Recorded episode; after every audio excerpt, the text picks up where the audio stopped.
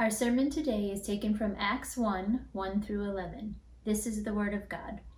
In the first book, O Theophilus, I have dealt with all that Jesus began to do and teach, until the day when he was taken up, after he had given commands through the Holy Spirit to the apostles whom he had chosen. He presented himself alive to them after his suffering by many proofs, appearing to them during forty days and speaking about the kingdom of God. And while staying with them, he ordered them not to depart from Jerusalem, but to wait for the promise of the Father, which, he said, You heard from me, for John baptized with water, but you will be baptized with the Holy Spirit, not many days from now. So when they had come together, they asked him, Lord, will you at this time restore the kingdom to Israel? He said to them, It is not for you to know times or seasons that the Father has fixed by his own authority but you will receive power when the Holy Spirit has come upon you, and you will be my witnesses in Jerusalem and in all Judea and Samaria, and to the end of the earth. And when he had said these things, as they were looking on, he was lifted up, and a cloud took him out of their sight. And while they were gazing into heaven as he went, behold, two men stood by them in white robes, and said, Men of Galilee, why do you stand looking into heaven? This Jesus, who is taken up from you into heaven, will come in the same way as you saw him go into heaven. Thus says the Lord. All right, good morning again, friends. Uh, today we're going to be starting, uh, it's the first day in our next sermon series through the book of Acts, which means we're going to start today to preach the whole book of Acts from the very first verse to the very last verse so that we get the full picture and the whole context of what God is trying to tell us here from, from this book. Um, before we start the sermon series, I did think that it would be helpful for us to just talk about and for me to explain what is the overall general theme of the book of Acts. Okay, what's it about? Well, the book of Acts, just generally speaking, is about Jesus Christ continuing his ministry here on earth through incompetent people like you and I by sending us the Holy Spirit. All right, let me repeat that. The book of Acts is about Jesus Christ continuing his ministry here on earth through incompetent people by sending to us the Holy Spirit. So that's going to be the overarching kind of theme uh, that hopefully will stay in your mind as we study this whole book. And also, it is the overarching application. Okay? If you're a Christian and, and you're here listening to this, God, through the book of Acts, is calling you to participate in the Holy Spirit's work and to live out the gospel, to preach the gospel to whoever is around you. All right, so that's the theme, that's application. And if you want to be able to do that, if you want to be able to live out God's call for you here, this is what our first passage, I think, is, is about. There's at least three things that you got to see if you want to be Jesus' hands and feet to the people around you long term, consistently. Okay? You got to see these things from verses 1 to 11. First, you got to see Jesus' presence in you. Second, you got to see Jesus' spirit maturing you. And third, you got to see Jesus' sovereignty over you. Okay? Jesus' presence in you, Jesus' spirit maturing you, Jesus' sovereignty over you. So let's let's begin in our first point: Jesus' presence in you. Okay. So uh, it's important that we uh, explain who it is that wrote the book of Acts. Okay, and it's Luke the guy who wrote the Gospel of Luke. How do we know that? Look at verse 1 of our passage. It says, In the first book, O Theophilus, I have dealt with all that Jesus began to do and teach. Okay, so we know here that this book is directed to this guy named Theophilus, and the only other book in the Bible directed to a guy named Theophilus is the Gospel of Luke. Okay, so the Gospel of Luke is this first book um, that, that's mentioned here that Luke wrote to Theophilus, and the book of Acts is the second book that Luke wrote to Theophilus. And, and it says here that the first book, Luke began to, to, uh, told Theophilus all the things that Jesus began to do and teach. That's what he said in verse 1. So think about that for a second. What's the implication here? If the first book is about all the things Jesus began to do and teach, what's the second book about then? What's Acts all about? Well, what's implied here is that the second book is about all the things that Jesus will continue to do and teach. Right? That's that's the implication. The first book is about everything Jesus began to do and teach. The second book is about everything Jesus will continue to do and teach. That's what the book of Acts is about. And you know, you're listening to this and you're thinking, okay, what's the big deal? Luke wrote two books. The first one is about things Jesus began to teach, and the second one is about the things Jesus will continue to do and teach. Okay, I don't see anything profound about that. Well, what's profound about that is that, remember, in the second book, Jesus isn't physically in the story anymore. Right? We just read it. He ascended to heaven. He's not physically here anymore. So think about that. If he's not physically here, how can he continue to do and teach things? And there's the rub, right? Luke gives us the answer in verse 2. This is how he does it. In the first book, O Theophilus, I've dealt with all that Jesus began to do and teach until the day when he was taken up after he had given commands through the Holy Spirit to the apostles whom he had chosen. Okay, that's the message of the book of Acts. Luke is telling us that when Jesus was taken up, when Jesus ascended to heaven, he continues to do and teach things on earth, not physically, but by sending the Holy Spirit into the lives of his disciples and moving them to be his hands and feet to continue to do his work. Okay, now stick with me here. I do think it's important for us to get to the details on this, okay, on the relationship between the ascended Jesus and the Holy Spirit's work here on earth. Okay, what relationship does Jesus have with the Holy Spirit? And I'm going to attempt to use an analogy here to explain this, all right? But I warn you, it's far from perfect. And if you want to try and poke theological holes in it, you're going to be able to do that very easily. Okay, so, so please take this analogy with a grain of salt. But here it is Imagine a young prince, okay, who was faithful, who loved, cared for, and protected his people perfectly. Okay, this young prince did everything right. And because of that, one day he earned the right to ascend to the throne. And he got coronated, right? He got inaugurated as, as king. Now, at that moment, when he was inaugurated as king and he ascended to the throne, at that moment, he, as king, can now continue to do what he did, namely to love, care for, and protect his people. But now, as ascended king, he can do it in a much more widespread way. Why? Still following? I hope you are. Because after he's ascended as king, he now has authority and power over his servants and soldiers who are spread out throughout his kingdom. Okay? They listen to him now, they do his will now. So now, instead of having to physically go somewhere to help one of his people in faraway lands, all he needs to do is command one of his soldiers or servants that are already there to help them for him.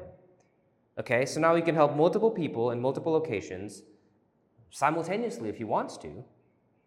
Okay, here's the connection Jesus was fully faithful, the Bible says, right? He loved, cared for, and protected his people perfectly. He did everything right. And because of that, he ascended and he earned the crown of life and he ascended into heaven. And that, in some sense, was his coronation, it was his inauguration. He is king now. That's what Luke is saying. That's what the Bible says. And now, as inaugurated king, he has the power to send the Holy Spirit to and fro, here and there, everywhere, anywhere, so that he can continue to do what he previously did on earth to love, care, and protect his people, but now in a much more widespread way. That's the relationship between the ascended King Jesus and, and the Holy Spirit. So, what Luke is trying to say here in the first two verses is that the fact that Jesus isn't physically here anymore, it doesn't mean that we have less of him. It actually means the opposite. It means that we have much more of him through the presence of the Spirit.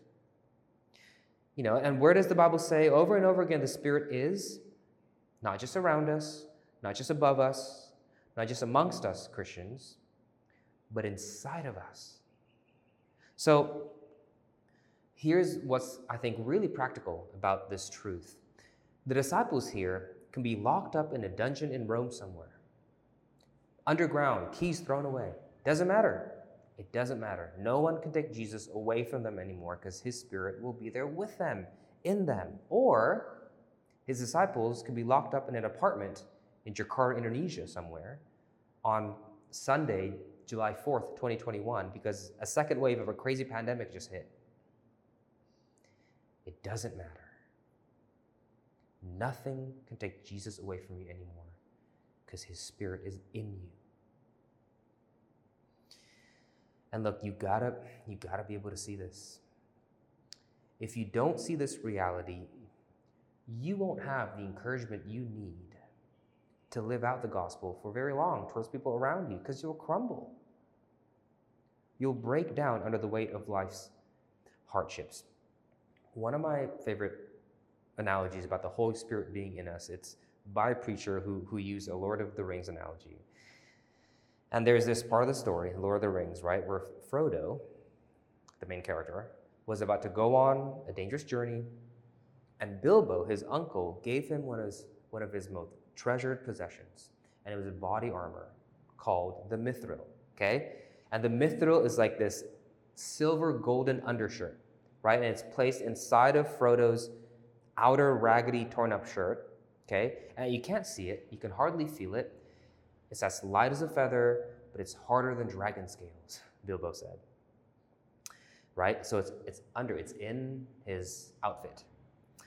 Sure enough, in his journey, Frodo got stabbed by the spear of an orc. Okay? And it went through his shirt and it hurt him a bit, but it never struck through the mithril that's inside of his shirt. It stopped the blade from piercing all the way through. Friends, Jesus Christ gave you his most treasured possession. That's the Holy Spirit. And it's in you. And from the outside, you can't see it. And you can't feel it either. It's lighter than feather, right? But it's harder than dragon scales. And look, life's going to stab you here and there. Like a second wave of a pandemic that we thought was gone. It's a big stab for a lot of us. And you may get hurt. I'm not saying you won't get hurt. What I'm saying is this you're much more sturdier than you think you are. You're much stronger than you think you are you have no idea what's in you, what Christ has clothed your soul with when he ascended on high. You have the Spirit in you. Life will hurt. It may even hurt a lot, but it won't pierce all the way through. It can't. The Spirit of Christ dwells in you, you see. He's with you, nothing can take him away. You got to see that. You got to understand that. You got to treasure that, or else you won't last as somebody who lives out the gospel to the people around them. Now, as we move on to our second point, here's a question I hear a lot. You know, that's an encouragement or encouraging promise from Jesus, but how can you tell that the Holy Spirit's in you? You know, if you can't see it, you can't feel it, how can you tell? How, how can you know that the ascended Christ has sent his Spirit specifically to you? What does that feel like? What, what are the signs? Let's go to our second point Jesus' Spirit maturing you. Okay, let's continue in our passage, verse 4 to 5. And while staying with them, he ordered them not to depart from Jerusalem, but to wait for the promise of the Father, which he said, You heard from me, for John baptized with water, but you will be baptized with the Holy Spirit many days from now. There it is. That's, that's the answer, right? Jesus said the disciples will soon be baptized by the Holy Spirit. And the event that Jesus is talking about here is the Pentecost, okay? And the Pentecost will happen in Acts chapter 2, which is exactly 10 days from the events of our passage today. And that's when the disciples are filled, will be filled with the Spirit. Now, this is really, really important to understand because I think there's a lot of misunderstanding about this passage. This doesn't mean, however, um, that you're not filled with the Holy Spirit if you don't experience what the disciples experienced in Acts chapter 2 in Pentecost. Because, you know, I think that's what a lot of Christians think being filled with the Holy Spirit looks like. It looks like what the disciples experienced in Acts chapter 2. It looks like you're speaking in tongues and you're prophesying and, and all this kind of stuff. If you don't experience that, then you're not filled with the Spirit. I want to propose to you that that is a, is a misunderstanding of what Jesus meant here. Okay? The experience that the disciples experienced at Pentecost in Acts chapter 2, that wasn't meant to be a repetitive experience for all believers everywhere. It wasn't. Why not? Let me explain. Okay, so, so back to my mediocre analogy earlier, okay, of, of the prince that became king. Go back now to your mind to that coronation day, right? The prince ascended to the throne, Jesus' ascension, right? And when the king gets coronated during inauguration day, on that day, what happens? There's a big spectacle that happens, right? There's a big declaration, a big party. His soldiers get on their horses and they go outside of the palace and they blow the trumpets out loud and they shout, We are under his orders now. And that's what happened at Pentecost. It's Jesus ascending to the throne and the Holy Spirit making a public spectacle of it, saying, I'm under his orders now. I do what he says. Now, here's the thing about coronation celebrations like this it's not meant to be repeated over and over again, it's meant to happen once at coronation day. Okay, but some of you may be thinking, hold on a second. Weren't there multiple events like this in the book of Acts? Didn't this kind of like outpouring the Spirit happen repetitively, repetitively through the book of Acts? And doesn't that mean that we're supposed to kind of expect an experience like this to happen to us also today? No, we're not. Why not? Because, although, yes, you're right, there are multiple events like this that happen in the book of Acts. However, they weren't random events that just kind of sporadically happened. Okay? They weren't. They were done very methodically by God to communicate a specific message for us. What message? Well, let me show you first where these events happen in the book of Acts. Okay? The first one happened in Jerusalem, which was the Pentecost that we just talked about in Acts chapter 2. That was by far the biggest one. The second one, a much smaller one, happened in Ju- the Judea and Samaria area, right? So Jerusalem and then Judea Samaria area, that's Acts chapter 8. And there's another small one that happened in Acts chapter 10 to 11 in a place called uh, Caesarea, which is just outside of the regions of, of Israel. And that's it. That's, that's all the places it happened in, in these three different locations. First in Jerusalem, the big one, and then a smaller one in the Judea Samaria area, and then a third one in Caesarea, which is north of all that, all those places. Now, why did I say earlier this was done methodically by God to communicate a message to us? Because go to verse 8 of our passage today. I would actually encourage you to go there to see I'm not lying. What does Jesus say to the disciples there? He said this You will receive power when the Holy Spirit has come upon you, and you will be my witnesses. Where? In Jerusalem, in all Judea and Samaria, and to the ends of the earth. Those are the three exact places where the Holy Spirit is described in the book of Acts, recorded by Luke, these places, by the way, to break out, those Spirit broke out in Jerusalem, in Judea and Samaria, and in Caesarea, representing the rest of the world outside of Israel. Acts chapter 2, Acts chapter 8, Acts chapter 10 to 11. These spectacles that the Holy Spirit did throughout the book of Acts were not sporadic, uncontrollable outpourings that will continue to happen at random throughout time for all Christians everywhere. It's not. They're coronation, one time coronation celebrations, methodically placed to declare that the presence of, presence of God now is available through the cross event that happened in Jerusalem to all tribes, tongues, and nations to the end of the earth, termasuk Indonesia. That's what's happening in the book of Acts. Jesus is declaring his sovereignty over all the earth, over all cultures, all nations, starting from the cross in Jerusalem to you here in Jakarta today, to the ends of the earth. So let's let's get practical here, because if you've been a Christian in Indonesia for any amount of time at all, okay, this can get very practical because many of you you've experienced a tremendous amount of guilt for not having experienced this experience that the disciples experienced during Pentecost. And you think you haven't experienced that, you know, because you haven't experienced it, because you haven't spoken in tongues, because you haven't had all these experiences, that means there must be something wrong with you. That means you must not be a mature Christian, you know, or you, you don't have enough faith. Some would go as far as saying that means you're not saved, you're not, you're not a Christian.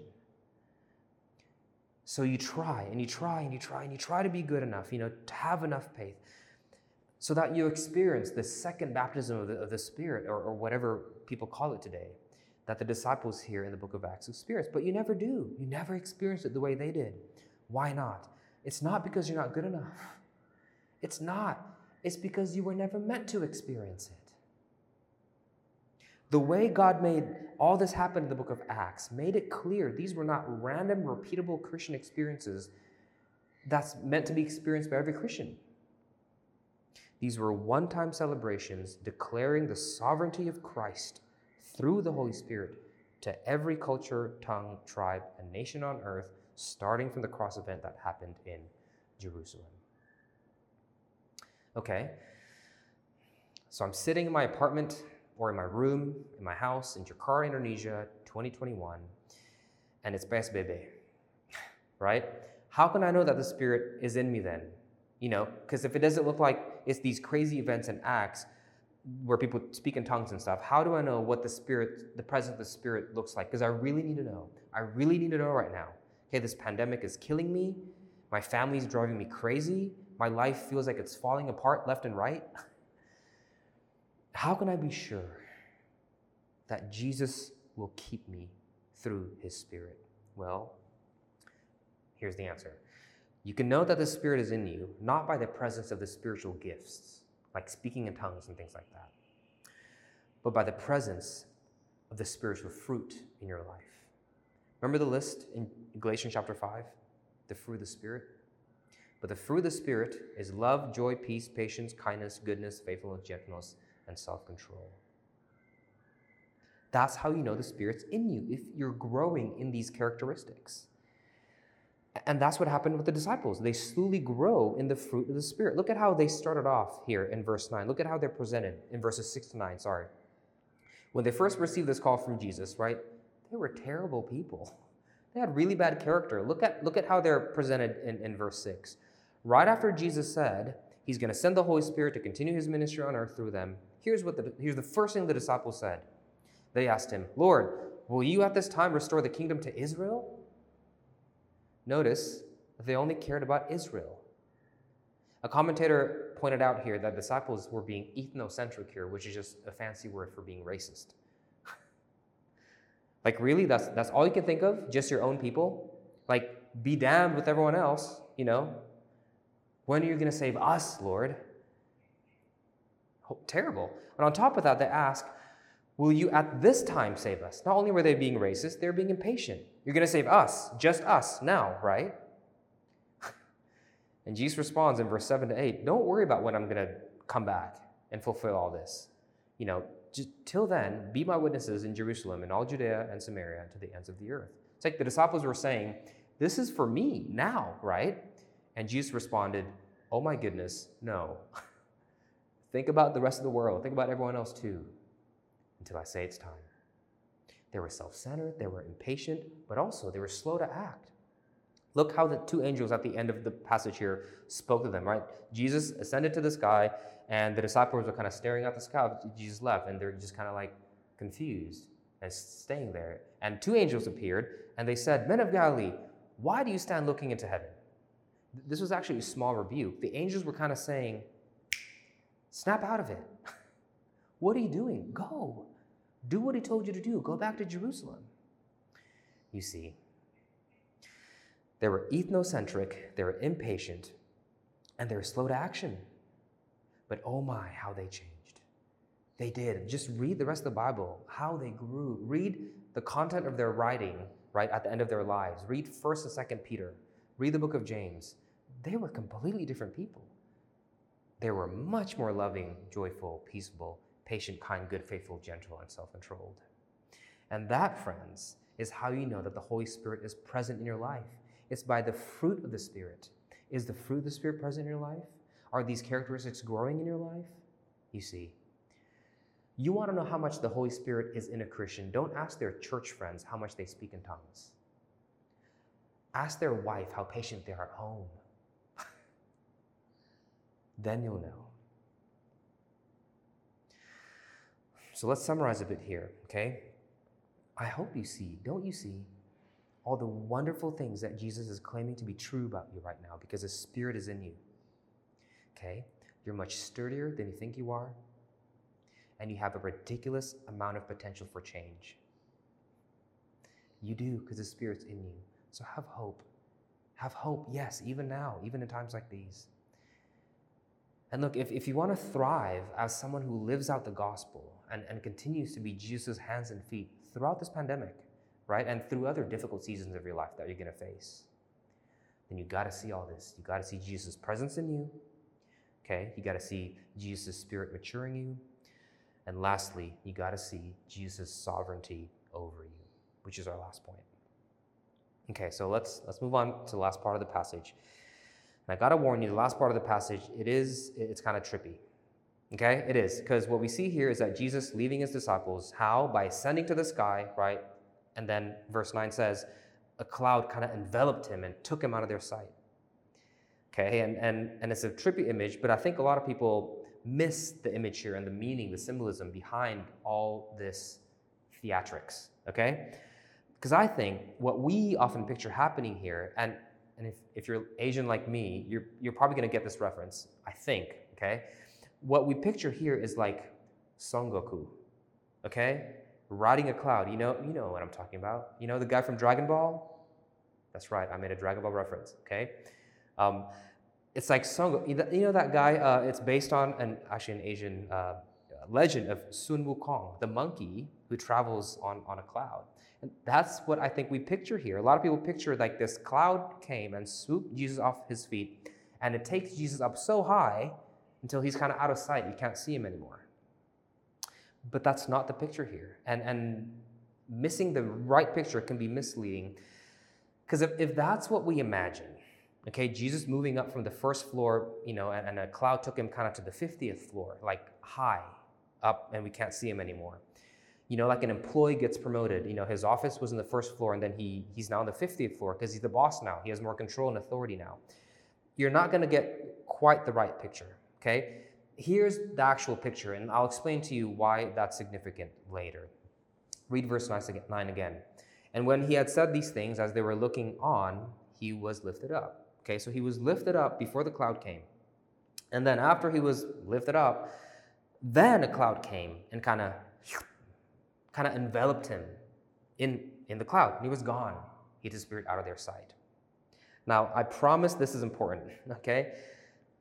Jesus here is not portrayed as just moving up to a higher geographical location. That's not where he went. That's not where heaven is. It's not like he was on the first floor, then he went to the 50th floor. No. What's being communicated through this picture is that Jesus went to a whole different realm altogether. Whose realm? God the Father's realm. Okay, what does the cloud symbolize? Remember in the Old Testament, the cloud is all about God's presence, right? Think about the glory cloud that kind of hung over the temple. Think about the, the cloud pillar that guided Israel uh, through the desert.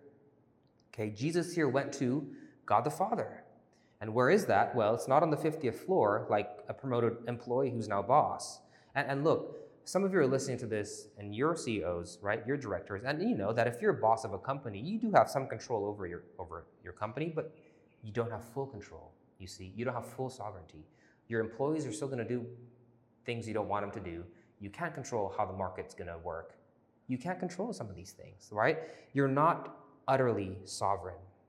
And that's not the picture here. Jesus didn't just get moved up to become the boss, but it's more like Jesus um, was a character in a book that God sucked out to the realm of the author. And that's a big difference. So imagine, you know, Romeo from the play Romeo and Juliet, right? From that story. Romeo gets, you know, slurped up and moved from the realm of the story he was in to the realm that Shakespeare is in, the author, where he lives. And now Romeo sits not in the boss's chair, but in Shakespeare's chair. You see, now Romeo has utter sovereign control over every single detail of the story. He's not just in the boss's chair, he's in the director's chair. He's in the author's realm. He's in the narrator's seat. And because of that, he has control over every single paragraph every single sentence, every single word, every single comma, every single dot in the story. Where the plot goes, how long the pandemic lasts, the circumstances of our lives, and when we die. He has utter control over every small detail because he's in the director's seat, he's in a whole different realm.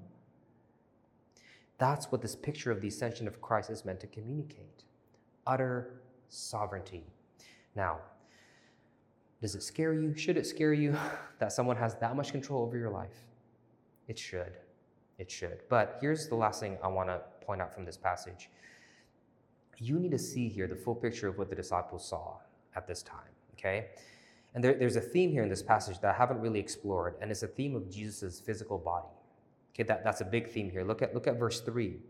It says, uh, When he resurrected, he presented himself alive to them after his sufferings by many proofs. Okay, and then verse 4 Jesus stayed, literally there in the Greek, Jesus ate with the disciples. So a lot of these things are emphasizing his physicalness, his, his physical body. And what Luke is trying to do here is trying to help us visualize the physical body of Jesus. Why? Because, okay, take a second to picture Jesus' resurrected body right now. What does Jesus' resurrected body look like after the resurrection? What were the proofs that he gave the disciples here mentioned in verse 3? Remember doubting Thomas? He didn't believe the resurrection of Jesus, and Jesus said, Come, put your fingers where? On my side, where the spear struck me at the cross. Look at the holes in my hand. Put your fingers through them. These are the hands that was nailed to the cross. Now, this really informs our understanding here, because when the disciples saw Jesus get sucked up to the realm of God the author, into the realm of the narrator and the story. What did they see? Who got sucked up in there? Who's now sitting at the narrator's seat? It's the person whose body still bears the wounds of the cross. The person sitting at the narrator's seat is their friend who served and loved them to the point of death even death on a cross. That's the person who rules the universe now. So have courage, Christians. Yes, even now, amidst this second wave, have courage. Your dearest friend, the one who gave his own life up for you, the one who still bears the wounds of the cross, he's the one sitting at the director's chair. So, snap out of it. Would you, Christian? No one's ever promised that you're not going to get stabbed in life. But even if you do, remember, you're much sturdier than you think you are. Your potential for change is much greater than you think it is. And the one who controls the universe loves you so much more than you could ever dream. Snap out of it. Would you? I know this pandemic is hard. I know the second wave is discouraging. And it's hard to live out the gospel as Jesus would have right now, you know, to your spouse, to your kids, whoever else you're in communication with. But that's the call, and it doesn't change. And you have the power to do it in you. You're stuck at home, fine, live out the gospel to your family, to your parents, you know, to your coworkers at Zoom. I know it's been hard, but you're much sturdier than you think you are because the Holy Spirit's in you. I know you've made mistakes, but that's okay. You have an amazing potential for change because the Holy Spirit's in you. And I know that some things right now may seem unredeemable. Have courage, for the one who died for you is sitting at the director's chair. So get up. Take courage, snap out of it, and continue to live out the gospel as Jesus would have to whoever it is you can live it out to right now, so that all the world will know and see that Jesus is King. Do all of this by the power of the Holy Spirit. Let's pray. Father, we come to you and we admit that we're limping. We're just trying to survive. We're just trying to get through this second wave of the pandemic. It took the air out of our lungs. It, it's discouraging. It was definitely a stab. I pray that you remind us of the reality of the Spirit, that you're now sitting at the throne of the universe. You are now the narrator, the actor, I mean, the, the director, you're, you're deciding how things go. And you also, the enthroned, ascended king, You've commanded your spirit, you have authority over the spirit, and you've, you've graciously put him in our lives. Your spirit. Help us, Father, see this reality and help us get up. Help us live with the same power um, that shook Mount Sinai as it is in us. Let us live with that now, yes, even in times like these. We pray, Father, you be gracious to your church, build us up, empower us, spur us on forward to live out the gospel so that not only all of Jerusalem or Judea and Samaria, but Caesarea and the ends of the earth, just Jakarta, Indonesia, would see you are King by the way your people love one another and love others. In Jesus' name we pray. Amen.